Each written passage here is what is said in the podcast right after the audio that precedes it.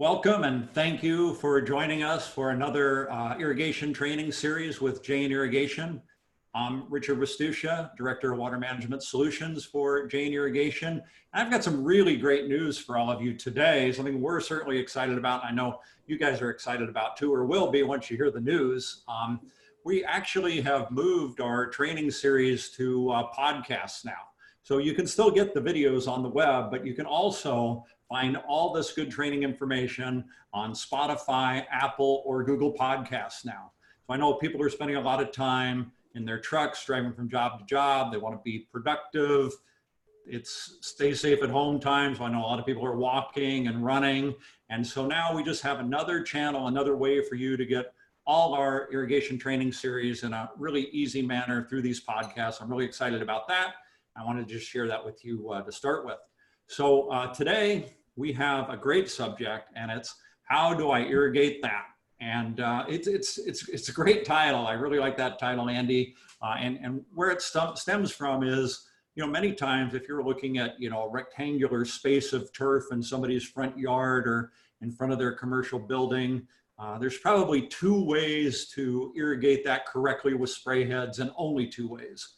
But when it comes to drip irrigation, there's a lot more variables. And in drip irrigation, not only are there more variables, but there's a lot of different products and a lot of different ways to do it. So we often get in these situations where we scratch our heads and we say, how do, how do I irrigate that? So Andy Bellingary, the national sales manager for Jain Irrigation, put this together to take a look at some of the really common situations that people sometimes struggle to irrigate. And, um, you know, we're really fortunate that Andy's doing this because um, it takes a lot of confidence, it takes a lot of know-how, and it takes a lot of experience. And Andy certainly has all three of those things. Uh, Andy's a graduate from BYU out of their horticulture program. Uh, after graduation, started working for Valley Crest, went to work as an account manager, working with the crews in the field, managing those crews, uh, promoted up to business development, worked for another contractor before coming to Jain, and, and moving his way up at Jain now to his national sales manager's position. So uh, a lot of good success there. And uh, we're really happy to have Andy today sharing his experience with us. So with that, uh, I'll turn it over to you, Andy.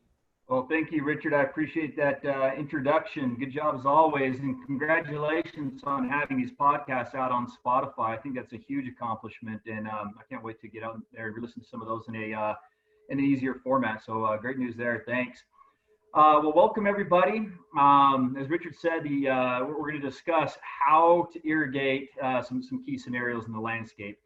And what I thought I would do as far as a format today, we want to run through from kind of a um, the, the low end, low value aspects of the landscape, starting with annual flowers, things that are easy to replace. And then we'll work our way up through on the high end, high value um, components of the landscape, and that being trees and how to and how to irrigate each of those. And we'll take uh, a few steps in between. As always, there's a question, um, a, a Q&A um, button. Uh, feel free to ask questions and uh, we'll get those answered. Um, however, I, I, wanted to start with, I know this is not quite landscape, but it, it is a, uh, a component of some yards and some people are really interested in, and that's vegetable gardening. And and because um, you know I, I, I, tease when I say this, you know Jain is not a, a, really into into agriculture. We don't do much. We always talk about landscape, right? you know, um, I just want to make sure our ag guys are uh, are feeling feeling a little bit of love today, and I, I say that tongue in cheek. But um, how to irrigate uh, you know your vegetable garden? The picture I have here, this is uh, fennel, and this is being irrigated with drip tape, and this is how if you Uh, I, I, doubt very many people are, are, irrigating their yard this way. If you are, drip tape is a great way to do it. Um, like I said, this is going to be large agriculture production. Um, if you had a large yard and you're doing kind of a traditional row crop style uh, in your home garden, you could do it that way. But for most of us, uh, we have smaller yards, and the craze lately has been raised garden beds. You go to any nursery landscape center and uh, you'll see a lot of these uh, drip irrigation components and the components to build these beds have, uh, especially this past spring, were, uh, were hard to find. Uh, people have rediscovered um, gardening in general, not just landscape. Uh, and so you have this raised bed style of gardening. And there's a book I read, man, many years ago. It's called Square Foot Gardening. And this guy was a proponent of, you know, you could grow more stuff in less space by, you know, following some some practices that he lined out. And so what you end up with is high density plant material in in um, in less space. And this will be kind of a repeating theme throughout this presentation day when we talk about density of plant material, spacing, soil type, right? And but it rings true for your raised bed style of gardening. So you have, as you can see in this this diagram, this uh, diagram, this illustration comes off our raised bed kit that, that we sell at Jain. You can see you have a, a few different ways of doing this. Um, we recommend an emitter line or a point source emitter um, for these raised beds. Now, if you have uh, like this lower uh, this lower section right here, um, very very dense plantings, uh, nothing beats a six inch spacing, quarter inch emitter line or mini pep line, right? If you have large, you know, maybe tomato plants or, or, or plants that you maybe are putting a foot or two apart, maybe you could do uh, a ring of that same emitter line, or you could do uh, a point source emitter. Um, so that that uh, that that becomes a, a, the best way, in my opinion, to irrigate these beds. I am a big fan of the mini pep line. Um, I've helped people design beds, and what I'll do is across one of the short ends, I'll put a header of half inch poly and plug into that the quarter inch mini pep line, and I'll run it down the length and bring it back again. And I, have helped them create four foot by eight foot beds. And so that you end up with a 16 foot run, which is fine. And you, and you space that out six inches. And then in that scenario, you can plant whatever you want anywhere and you, you're insured to have uh, coverage for your, uh, for your vegetables. Um, and so just get kind of a summary for your, your raised garden bed, uh, mini pep line, uh, point source emitters. And you can see on these point source emitters, you can get kind of a stream application or more of a bubbling application. But these would be the products you want for a raised, uh, raised garden bed. So Andy, I've got a few questions that have come in here. So one is um, drip tape, you know, a lot of, a lot of front yards are going to uh, out with the turf and in with food, right? Uh, and, and so would drip tape be applicable in those situations? Why would I want to use drip tape versus emitter line? Well, you know, so that's a good question. Drip tape is going to be less expensive. It's thinner, uh, less expensive. And uh, so if you had a large, large, large area, that's why farms are using drip tape for the cost. But if you had a, uh, if something in your yard where the, the amount of material isn't going to be very high, I, my personal opinion is, and you could do it either way. If it were me, I would go with the emitter line, something that's heavy wall, because the, the lifespan of that is going to be much longer. Um, it's going to be uh, you get some advantages of you know pressure compensating emitters. Um, you you you know some of those advantages there. You could certainly use tape, but uh, you know I my, my preference would be for a smaller area to use the emitter line. Yeah. Okay. Great. Thank you. And then in the uh, in the raised beds that you showed, Mhm. uh, nobody's really using a half inch emitter line in those. Uh, you know, you, you again, you could, and you, you really you can do anything you want. I find it very impractical to do. It's it, it costs more to do. You can get the same uh, uh, quality and durability in the quarter inch emitter line, but with when you're working with that tight space, that four foot by eight foot eight foot space, that quarter inch emitter line is a lot easier to manipulate. Put it where you want it, get it to hold. And think about this, you know, so this diagram doesn't show it, but if I had, you know, again, my header going across the short side and I had these large loops going back and forth my quarter inch emitter line, that's really easy to flip out of the bed. I can amend my soils, you know, in the spring, plant my vegetables, and then flip it back down. That becomes a lot easier to manipulate and a little bit more cost effective than going with the half inch emitter line. And you could use half inch emitter line, but I find the uh, um, quarter inch of emitter line is a little bit easier to deal with. Yeah, I totally agree, especially that part about uh, being able to lift it out, do whatever I need to do, and then put it back in. It's easy. And uh, uh, do you staple yours down? I do, I do, absolutely. Okay, great. Thank you. You know, and this is a perfect segue into the the next category. Now we're getting into landscapes here. You know, out, outside of your yard into commercial landscapes. annual and perennial beds. And uh, I, I define an annual and perennial. This is something you're rotating, um, oh man, maybe up to six times a year, at least twice a year. You're doing these color rotations.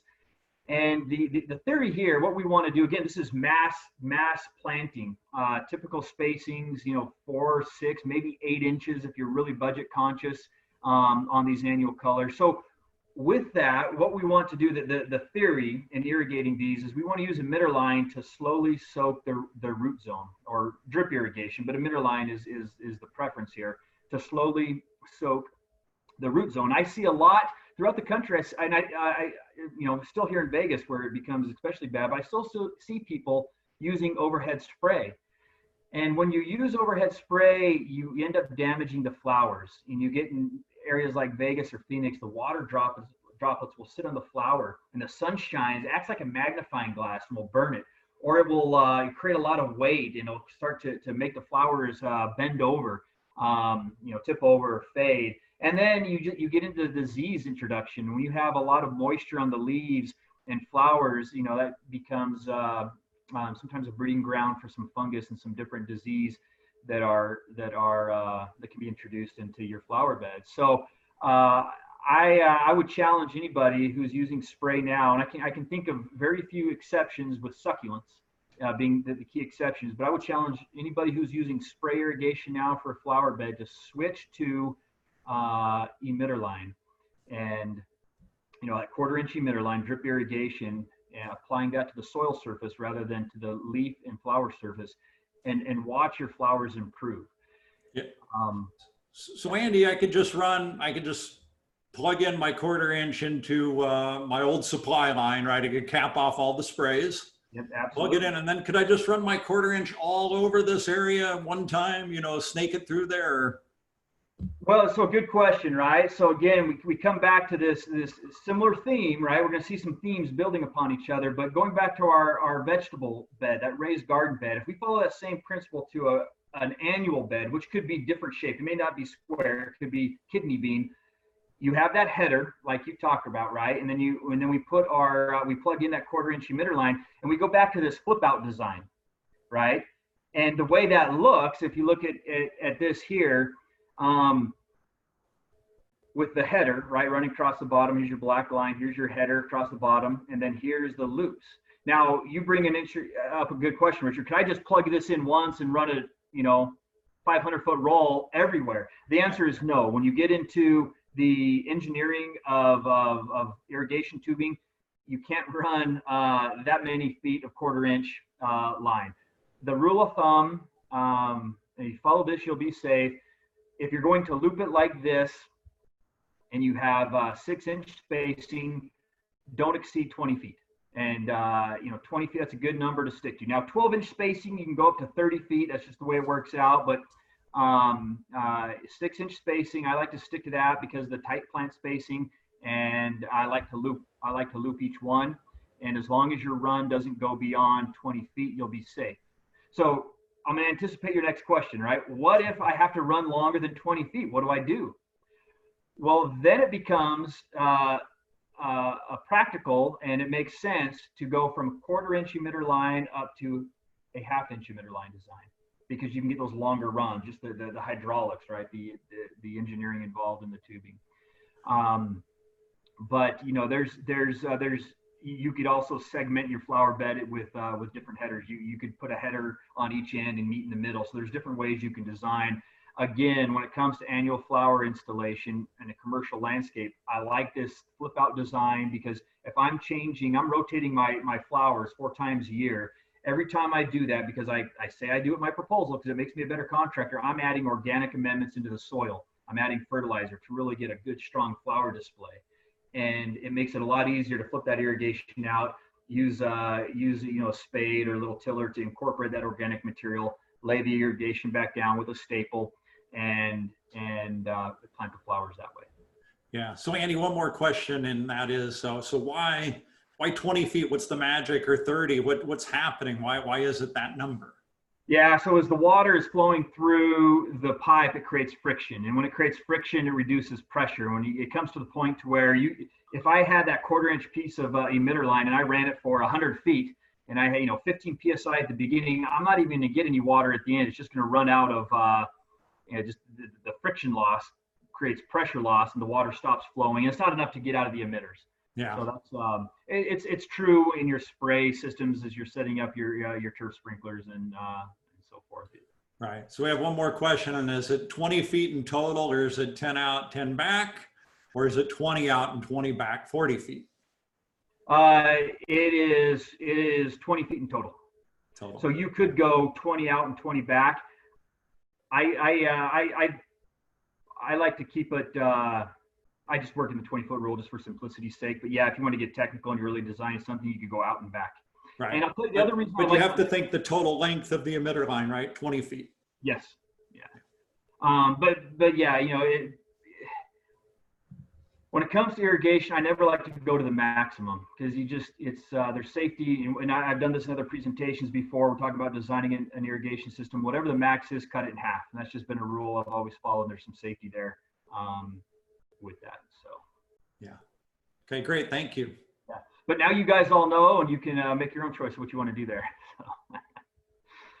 So. Um, and again, so when we're coming to the annuals and perennials, here's the product that are involved. Uh, you can use half inch, as you see uh, on the left, this total CV.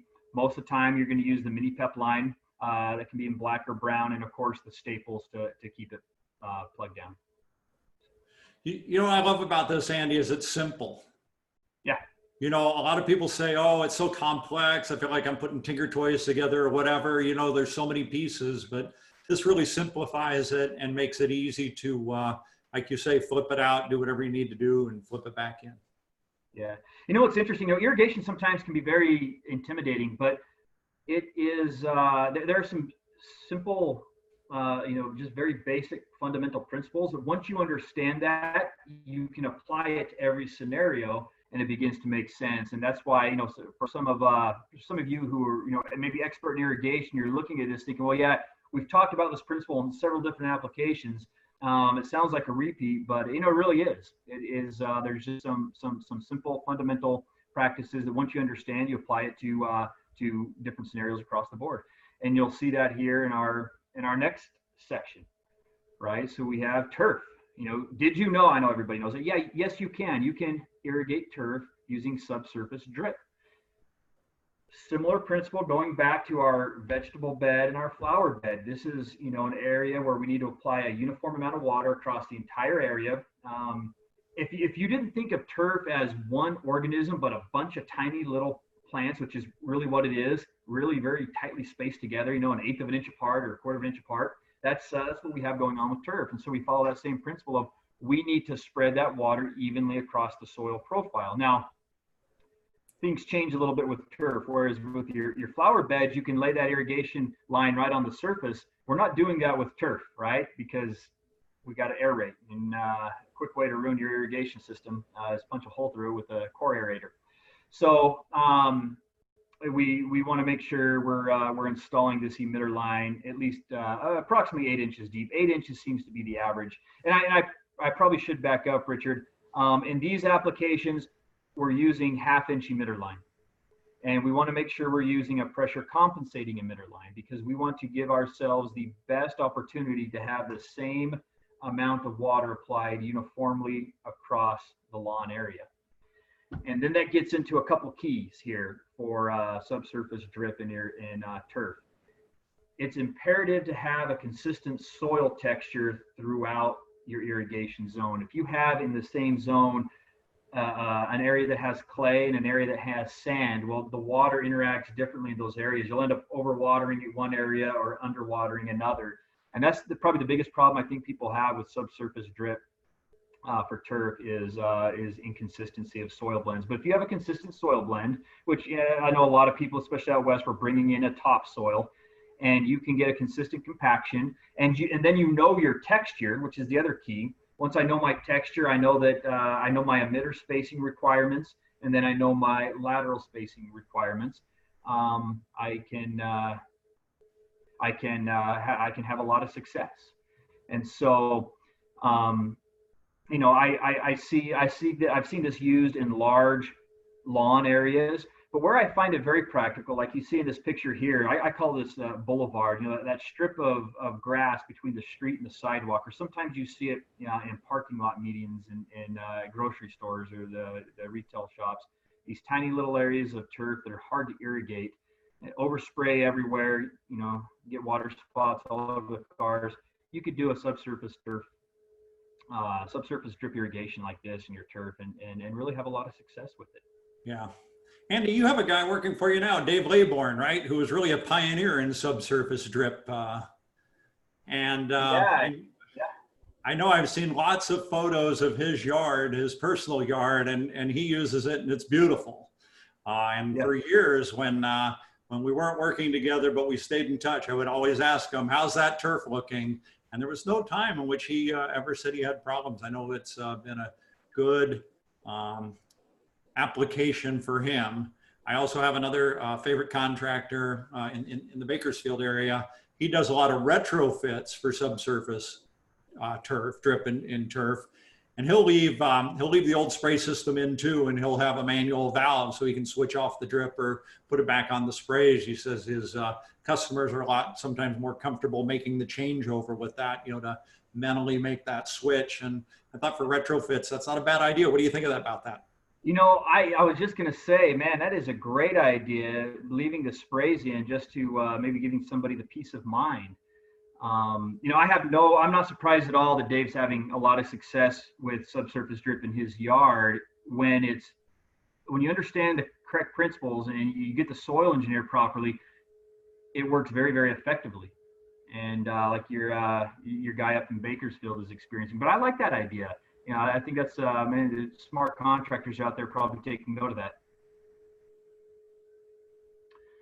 Um, I just I always like showing this picture. You know, can you imagine irrigating this area with spray? You know, it's kind of a nice artistic little effect. Not a lot of not a lot of turf, but it looks nice by the pool. Um, but this is you know this this hopefully stokes some creativity for some contractors out there. This is a great way to use subsurface uh, drip irrigation for turf. You know, this would be a this is, it would be a terrible thing to spray. On, on a hot day like today, Andy, I'm having a hard time looking, uh, not looking at the pool and looking at the irrigation. you and me both. so products you're going to use in your subsurface drip irrigation. And before anybody says how deep is that, this was a, uh, a setup shoot. It's not eight inches deep. It just an, it was uh, to, to highlight a product. But uh, power lock fittings are great, and I'll tell you the reason why. Most of the time, your your emitter line, half inch emitter line, is 17 millimeters and your your header or footer, if you're using poly, is going to be a larger size. It's going to be like 18 millimeter, right? So having one fitting like this power lock fitting that fits both sizes, a universal fitting, becomes key. You can't do that with a barb insert fitting. You can't do that with a compression fitting. So uh, power lock fitting is is absolutely necessary. Again, we have a staple, we have the uh, the half inch emitter line, and then we're adding now this guy, this flush. Um, uh, because your irrigation system is buried under the turf and you're not going to be digging it up, very often you want to make sure you're maintaining your system and you're going to make sure uh, you do that via a flush valve of some sort. And here I'm highlighting our uh, automatic lateral flush valve. Yeah, so hang, hang on, Andy, my head's spinning a little bit. Um, you mean everybody has half inch tubing? I really need different fittings for different tubings? What's that about? Yeah, well, uh, half inch is a misnomer. Um, none of it is truly half inch, but in the category we call half inch, there's at least four different sizes. There's 16 millimeter, there's 17 millimeter, there's 18 millimeter, uh, and then we, we switch over to uh, to inches. We have a, uh, a 0.7 by a, a 0.6, which is in between 17 and 18 millimeters. So there's at least four different sizes of tubing that we call half inch, that the industry calls half inch. So if I don't know what tubing's in the ground, like if I've inherited a job and I'm a maintenance contractor and I'm rolling up and there's a problem, I have to carry a bunch of different fittings in my truck?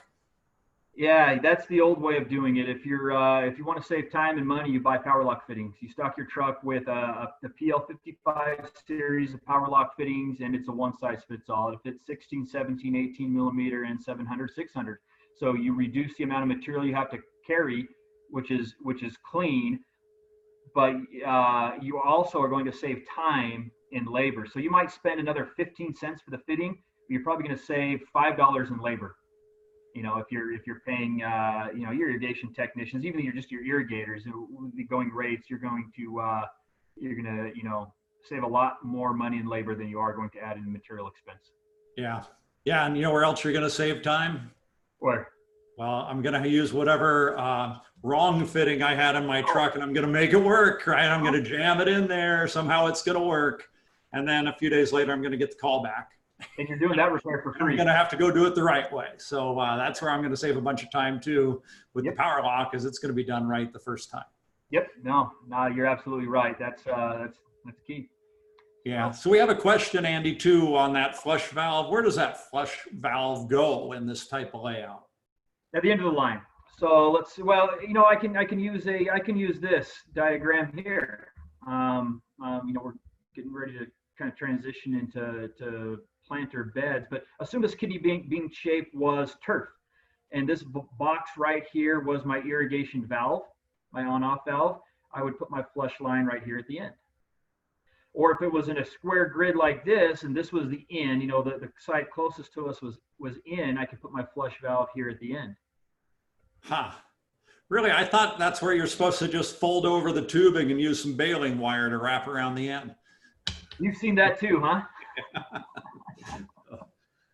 yeah, you know, I've seen that, and I, I'm always just, I'm always amazed to see it. I'm thankful when I see it, and they at least put a six-inch uh, valve box around it. It's really frustrating when they just, you know, wrap it up. It's not baling wire; it's old irrigation wire, and then they just bury it somewhere out in the landscape. And you have no idea where it is. But uh, Yeah. And so then uh, another question, you know, is the flush valve above the ground, below the ground? What do you do about that?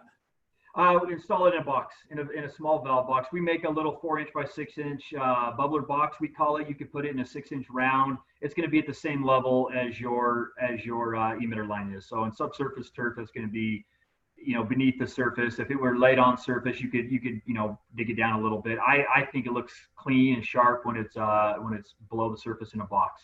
Yeah. And what does it actually do?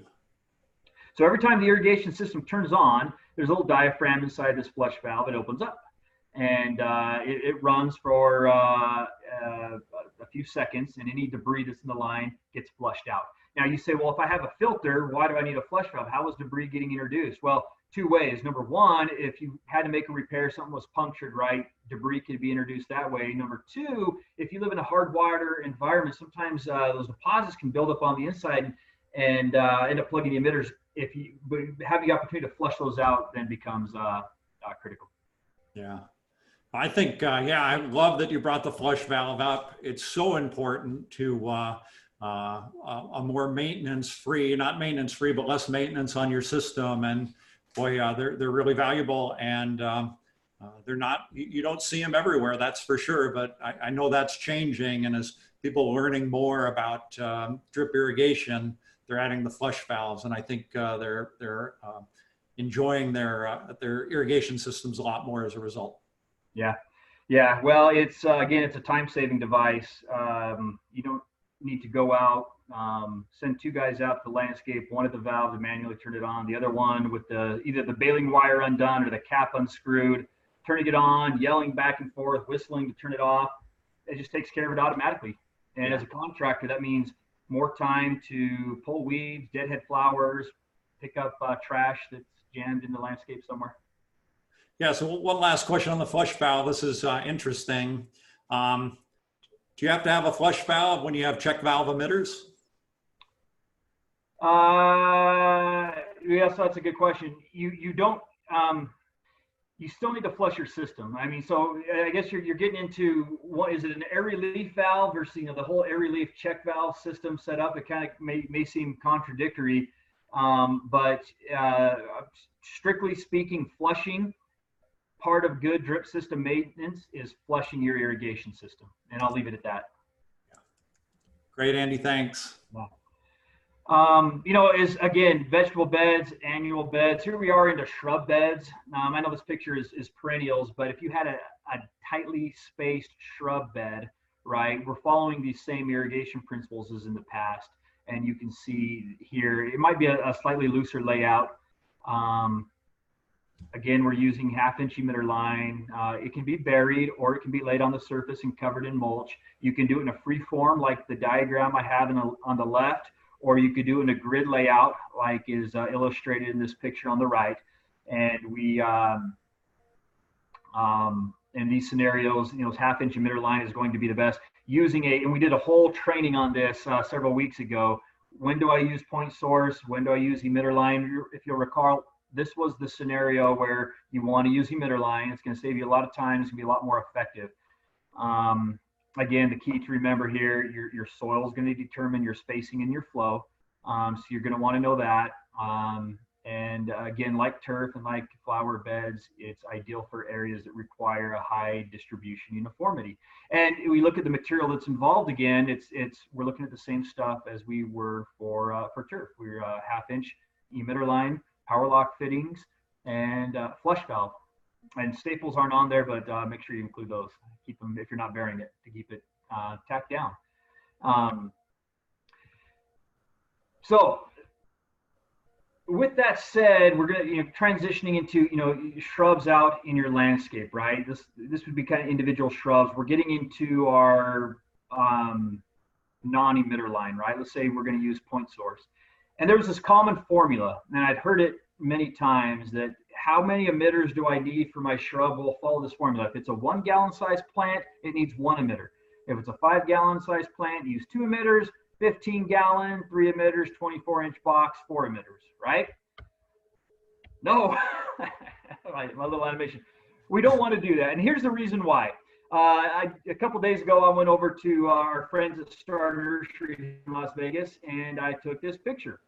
Uh, on the left, you have a one gallon red tip Photinia. In the middle, a five gallon red tip Photinia. And on the right, a 15 gallon red tip Photinia. Red tip Photinia at mature size could exceed 12, 15 feet and be 10 feet wide. And if you were to plant this one gallon guy and put one emitter on it, uh, if, it if it survives, it's not going to grow past that size. It's going to it's going to stay about that size, and that's not what we want, right? We're not planting shrubs to have them um, look the same as they did the day we implanted. We want them to mature and, and um, improve. So what to do, what to do, what to do. The key here to remember is this the number of emitters for your shrub is going to vary from plant type and it's going to uh, be determined largely on the mature size of the tree. So if, or the, the shrub, I'm sorry. If uh, the mature shrub size is maybe, you know, one to two feet tall and wide, I'm probably going to be okay with just two emitters because that is going to give that plant enough water to maintain its root zone for it to achieve its maximum potential as a plant, right? And I, you can see these diagrams I've got here across the bottom. If I go into a medium-sized shrub that might be, maybe it's a three to four feet wide by tall. Um, I, you know, and with a, with a root zone that's approximately the same size, I might need three or four emitters to meet that size. And then when we get into large shrubs like the Photinia, you can get into oleander, um, silverberry, um, even crepe myrtle, some of these small shrubs or the, large trees, uh, we really want to understand where the root zone is and then cover that entire root zone with emitters. And that can be, that could be in, in this diagram here, we have, um, uh, there's probably a dozen point source emitters. And at that point, you may consider, well, maybe I just put down a grid or several rings of emitter line. And so when you get into these larger shrub scenarios, you're looking at point source or emitter line, um, if that makes sense. So the key, the key to remember is what's the mature size of my shrub and irrigate it for its future growth. And you, you can see a couple of scenarios here, right? We have a, a very small shrub, and this is a stock photo on the left, comes out of our catalog highlighting our click tip emitter a small, very small plant that gets by with just one emitter. And then we have on the right, you know, uh, looks small now. This is probably going to be a medium-sized shrub that needs more emitters, and it's been done with a, a, a loop of emitter line. So Andy, I can, uh, as the plants get bigger, I can increase the size of those rings as well. Is that what people do? Well, and so yeah, so that, that brings up another good point. You have a choice when you're installing. You either irrigate it for its mature size now, or you come back and you add to it every year, little by little. In commercial landscape, uh, it's really tough to get budget or time. I mean, you spend more doing it later, coming back. But I know I know companies that are doing that. Um, I think you'll find it less expensive to do it right up front because even if the plant, the, the, the canopy of the, the shrub or tree doesn't reach its mature size immediately, the roots the roots will get out there right away. So if you irrigated a, a small shrub, let's say you irrigate, irrigated for a five foot by five foot area, and right now it's tiny like this one on the right, the roots will grow and fill that out uh, and and uh, almost immediately, and you'll end up with a, uh, a healthier plant overall. So uh, my, my, again, my opinion, you can do it either way. My opinion is um, irrigate now for the mature size during the installation process rather than coming back and having to do it later at a greater expense. Yeah. Yeah, that's great advice, Andy. Thanks. Yeah. So, um, okay, so I got I got I got a picture here I want to share. I call this the tell of two trees. Uh, both of these trees were planted around 2008. In fact, I think the one on the right was actually planted uh, earlier, uh, but the one on the left I know was planted 2008. These are both uh, Arizona ash trees. They were both 24 inch box trees when they were planted. The tree on the left, and they're both growing in uh, you know similar environment, right? It's not like one's growing in turf; they're both growing in in uh, in, in, a decorative rock environment. Uh, the tree on the left has a 25 foot canopy, and so do all his uh, brothers and sisters that were planted at the same time. This tree on the right, he's got at best a, a five foot canopy, and and so do all the other trees. You can see the one back here behind him, just uh, above that truck bed to the right. They're all the same size about the size they were when they were planted. And they're 24 inch box. This, this tree is alive, but it's never really grown. And I, I show these two pictures because I want to highlight the importance of irrigating properly. And if we go to the next slide here, you can see this picture on the right. This is again the tree with the five foot canopy, the tree that didn't grow very much. It has, it was installed with four emitters. It was a 24 inch box tree installed with four emitters right about the outline of the root ball. So uh, about four square feet is being irrigated. As opposed to this tree, and it's you can kind of see in the picture, you can see this this ground that was wetted.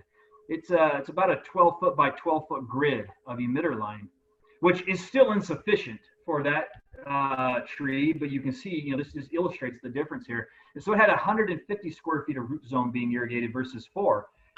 And you, you can see the difference in what it does to a tree. Um, both trees about the same age, same species, um, within a mile of each other, and uh, it's the difference of watering. Now, um, I, I, look at this, you know, I look at this tree on the right. I don't think anybody plants a tree for it to, you know, look terrible. Um, that tree is using water, right? Water is a resource. Uh, trees, landscape is an asset we do not want to invest a precious resource into a valuable asset to have it decline in value over time. It just becomes a waste of water. If you're going to grow a tree, do it right and get the return on your investment, which, which is shade. Um, and Richard, on a hot day like this, I'm sure you appreciate the value of a good shade tree. Yeah. Yeah, definitely. Yeah, that's really good advice too, Andy, because you know they're expensive too to buy. Yeah. So you really want to get the most out of them because they can really be my most valuable asset on my property. But uh, if it doesn't work out, that's uh, that, that causes a lot of problem. That's great. If I were looking at this from an insurance standpoint, you know, putting a value on something in the landscape, that tree on the left, man, that's ten thousand dollars. I don't know, eight, ten thousand dollar replacement value for a large mature shade tree. That guy on the right, man, I could rip that out and put another 24 inch box tree in for less than 500 bucks. Yeah. You know, so so it becomes uh, you know the value of your landscape you know as we're building from low value to high value so the key here to remember is is going back to what we were talking about shrubs right irrigate for the future growth of the tree um, alternatively you could come back every year and expand the irrigation system i recommend irrigating for the future growth of the tree um, again we want to understand the mature size of the tree the species you know trees grow differently. They have different growth characteristics. Some trees can have a root zone, as you see on this picture on the left, that expands up to four times beyond the canopy of the tree. Some trees have, you know, kind of a, you know, more of a compact root zone. Um, so you can see on this left here, this is where we want to irrigate, right? We want to get the water out to those outer reaches of the tree. And here's bird's eye view looking down on it. Here's our tree canopy you know, here's where the roots are growing out. You know, it's this uh, this outer two thirds of the root zone where we want to water. And as a good rule of thumb, if I know, you know, my the max size my tree, let's say, is a, you know, 20 feet by 20 feet, it's got a 20 foot wide canopy, and I know the root zone expands, you know, twice beyond that. So I got 40 foot by 40 foot root zone. I want to minimum, at a minimum, irrigate 75% of that root zone for a healthy tree. So call that, you know, a 30 foot by 30 foot, that makes sense. And our key, uh, the, the key product we're using here uh, is going to be emitter line. Now, I will add a disclaimer. You could use a point source emitter and get the results, but from a practicality and cost standpoint, it makes no sense. You could, for the cost of material and the cost of labor, irrigate, you know, again, let's go back to that 30 foot by 30 foot area we need to irrigate for that mature tree. I can do it more, uh, I can do it uh, more cost effective in terms of material and labor by using an emitter line grid like you see on the left or by using tree rings. Now this tree ring, of course, you imagine this expanded out 10 or 12 times and uh, you get the idea. But this, this gives you an idea of, of two different styles you could use to, uh, to irrigate those trees. So Andy, we've got a, a broad question here about drip irrigation systems in general. Yeah. Um, like emitter line or any of these products you've been talking about, uh, once they're installed and installed properly, designed and installed properly, what should my expectation be for how long it should last? uh, okay, so here comes the commercial. well, you know, it should last. You should be able to get 15 to 20 years out of your drip system. You should. The problem is there's a lot of uh, ne'er-do-well manufacturers who, in an effort to increase profit or increase sales, they're reducing the quality of their product. And when it comes to drip tubing specifically, what that means is they introduce recycled plastics and foam fillers, and that decreases, it weakens the integrity, the structural integrity of the drip line. And so you end up with a product, and I experienced this firsthand at a contractor. We took over a brand new installed site. It was less than one year old, and we were having blowouts in the drip line. And back then I thought, man, all, all, all drip sucks. Only later did I learn it was a very low quality tubing.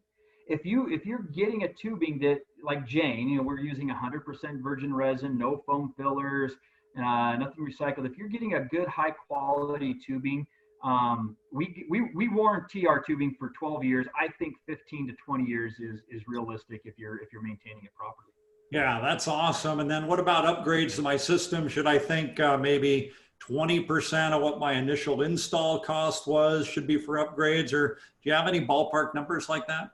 Ooh, uh, you know, I don't, you know, it's, it's, interesting you asked that. I had a guy, so several years ago, a guy who worked uh, for HOAs. He did reserve studies for HOAs and he asked that same question. And it was, that's tough. Um, I, sometimes I, I would say at least as much as the initial install, sometimes more just because it's easier to install irrigation on a, on a clean construction site. Um, specifically in the desert environments where we're using uh, aggregate mulch, decorative rock, because a lot of times this, uh, these, these lines are, are, buried under decorative rock and it becomes a little bit more tricky to, to pull it up and redo it. But I would say, you know, for budgeting purposes, it's got to be, uh, it's gonna be pretty darn close to the, the initial install. Yeah. So Andy, one other question we have, uh, do you have any tricks to help people, right? You put in subsurface drip, but you're very active in your garden, adding plants, changing them out. Uh, your subsurface, man, I'm hitting those uh, irrigation lines all the time with my shovel. You know, uh, what are some tips to help people out with this? Um, well, I don't know if I'm the one to ask because just the other day I was uh, using the uh, the fork out in the garden. I punctured my emitter line, um, and I didn't know it until the irrigation ran. And uh, you know, of course, it was running at four o'clock in the morning, and I, you know, I got the Bellagio fountains. Um, I have a lot of power locks on hand because that's what I did. I went out and I cut out a little section, put a power lock in there, and it was a two-minute fix. Yeah. Uh, you know, that's that's tough, especially if you're active in your garden, you're digging all the time. You're bound to hit those lines. Uh, tread lightly. Uh, that's what I've learned to do. Uh, I don't go out with the uh, the large spade anymore. You know, the fork. I'll, I'll use a little hand plastic hand trowel, um, and uh, and then or, or maybe being out there enough, I kind of know where the lines are. I know where I can uh, where I can dig and can't dig. But that's uh, you know that, that's true for. But you need to be careful out there anyway, because not just your drip irrigation line. You can have main line irrigation if you get deep enough, right? If you're if you're digging deep enough. You could have uh, low voltage wiring for your landscape lighting. You could have other other buried things. I think it's just a good idea in general to know what you have there, approximately where it is, and then tread lightly. Yeah, those are good suggestions, Andy. A couple others that I use. When I first install my subsurface, I take a lot of photos. I try to put a signal plant in one area so that I know, okay, my drip line runs just at the top of this plant. And then I try to keep my line straight and I measure to the next line so that again, in my head, when I'm looking, I can say, okay, 12 inches more from my signal plant, I've got another line. So it's a couple, couple tricks I use. I know everybody's got their own tricks. Yeah, and I, I can tell you, going back to commercial landscape days, I know crews in the field, if we knew there was uh, a poly drip line, you know, usually in the top couple inches, and we knew we were probably going to hit it, sometimes it was cheaper just to hit it than to slowly dig around it because the repair was so much easier than it was in, in time wise. So um, for, for the uh, the contractors out there, of course, they probably already know that, but that's uh, it just becomes a practical side of the business at, at times. So. Uh, you know, I, I wanted to, uh, as I was going through this presentation, go from, you know, low value up to high value and end with trees uh, being high value um, components of the landscape. And I want to end with this picture. This is a tree. This is in Great Basin National Park in Nevada. Uh, was there a few weeks ago. They say it's the least visited national park in the country, but boy, it sure was crowded when I was there. But up near Wheeler Peak, uh, around 10,000 feet, 11,000 feet, you get these bristlecone pines. This is a uh, bristlecone pine that's 4,700 years old. And to put it in perspective, this tree was two or 300 years old when the pyramids were being built in Egypt, if I, if I remember my history correct. This tree was already, you know, 25, 2,700 years old when the uh, New Testament events were being written about. Um, uh, trees are an amazing, impressive thing uh, to see. And I know not every tree is 4,700 years old, but Richard, out in your area, I'm sure you got some oaks that are three to four, 500 years old. And Northern California, the redwood trees. You know, we um, the, this plant material that we have the privilege to work with every day as, as gardeners and landscapers. It is truly, truly amazing. It can it can be a huge uh, uh, beneficial impact on our lives when we take care of it properly and uh, you know irrigation is key to all that. And uh, i think of uh, all the trees i've planted throughout my life i always remembered this tree i'm planting today is going to provide shade to somebody down the road. And i hope when i'm long and gone and, and past my kids my children are old and, and gray i hope that tree is still providing shade for somebody. And that can be the case if we uh, just follow some simple basic irrigation principles. Wow, pretty powerful message, Andy. You know, that emotional attachment we have to our plants and our trees and our landscapes in general. And this is a really great reminder. Well, listen, you've done a fantastic job today, as usual. Andy, you never disappoint. I always learn stuff from you. Uh, so, so that is great. Thank you. Uh, thanks to all of our uh, listeners and viewers today. Uh, here's uh, Andy's information up on uh, the slide. I know that if you have any further questions, feel free to email him or call him. I think that's 702 600 8911. Yeah, okay. Yeah. I did remember it. So, uh, Andy, thank you. Thanks to everybody. And don't forget, check us out on the podcast. Uh, that might be a nice way to uh, listen and learn uh, as well. So, thanks, everybody. And uh, Andy, thanks again. Have, have a great day. well, you're welcome thank you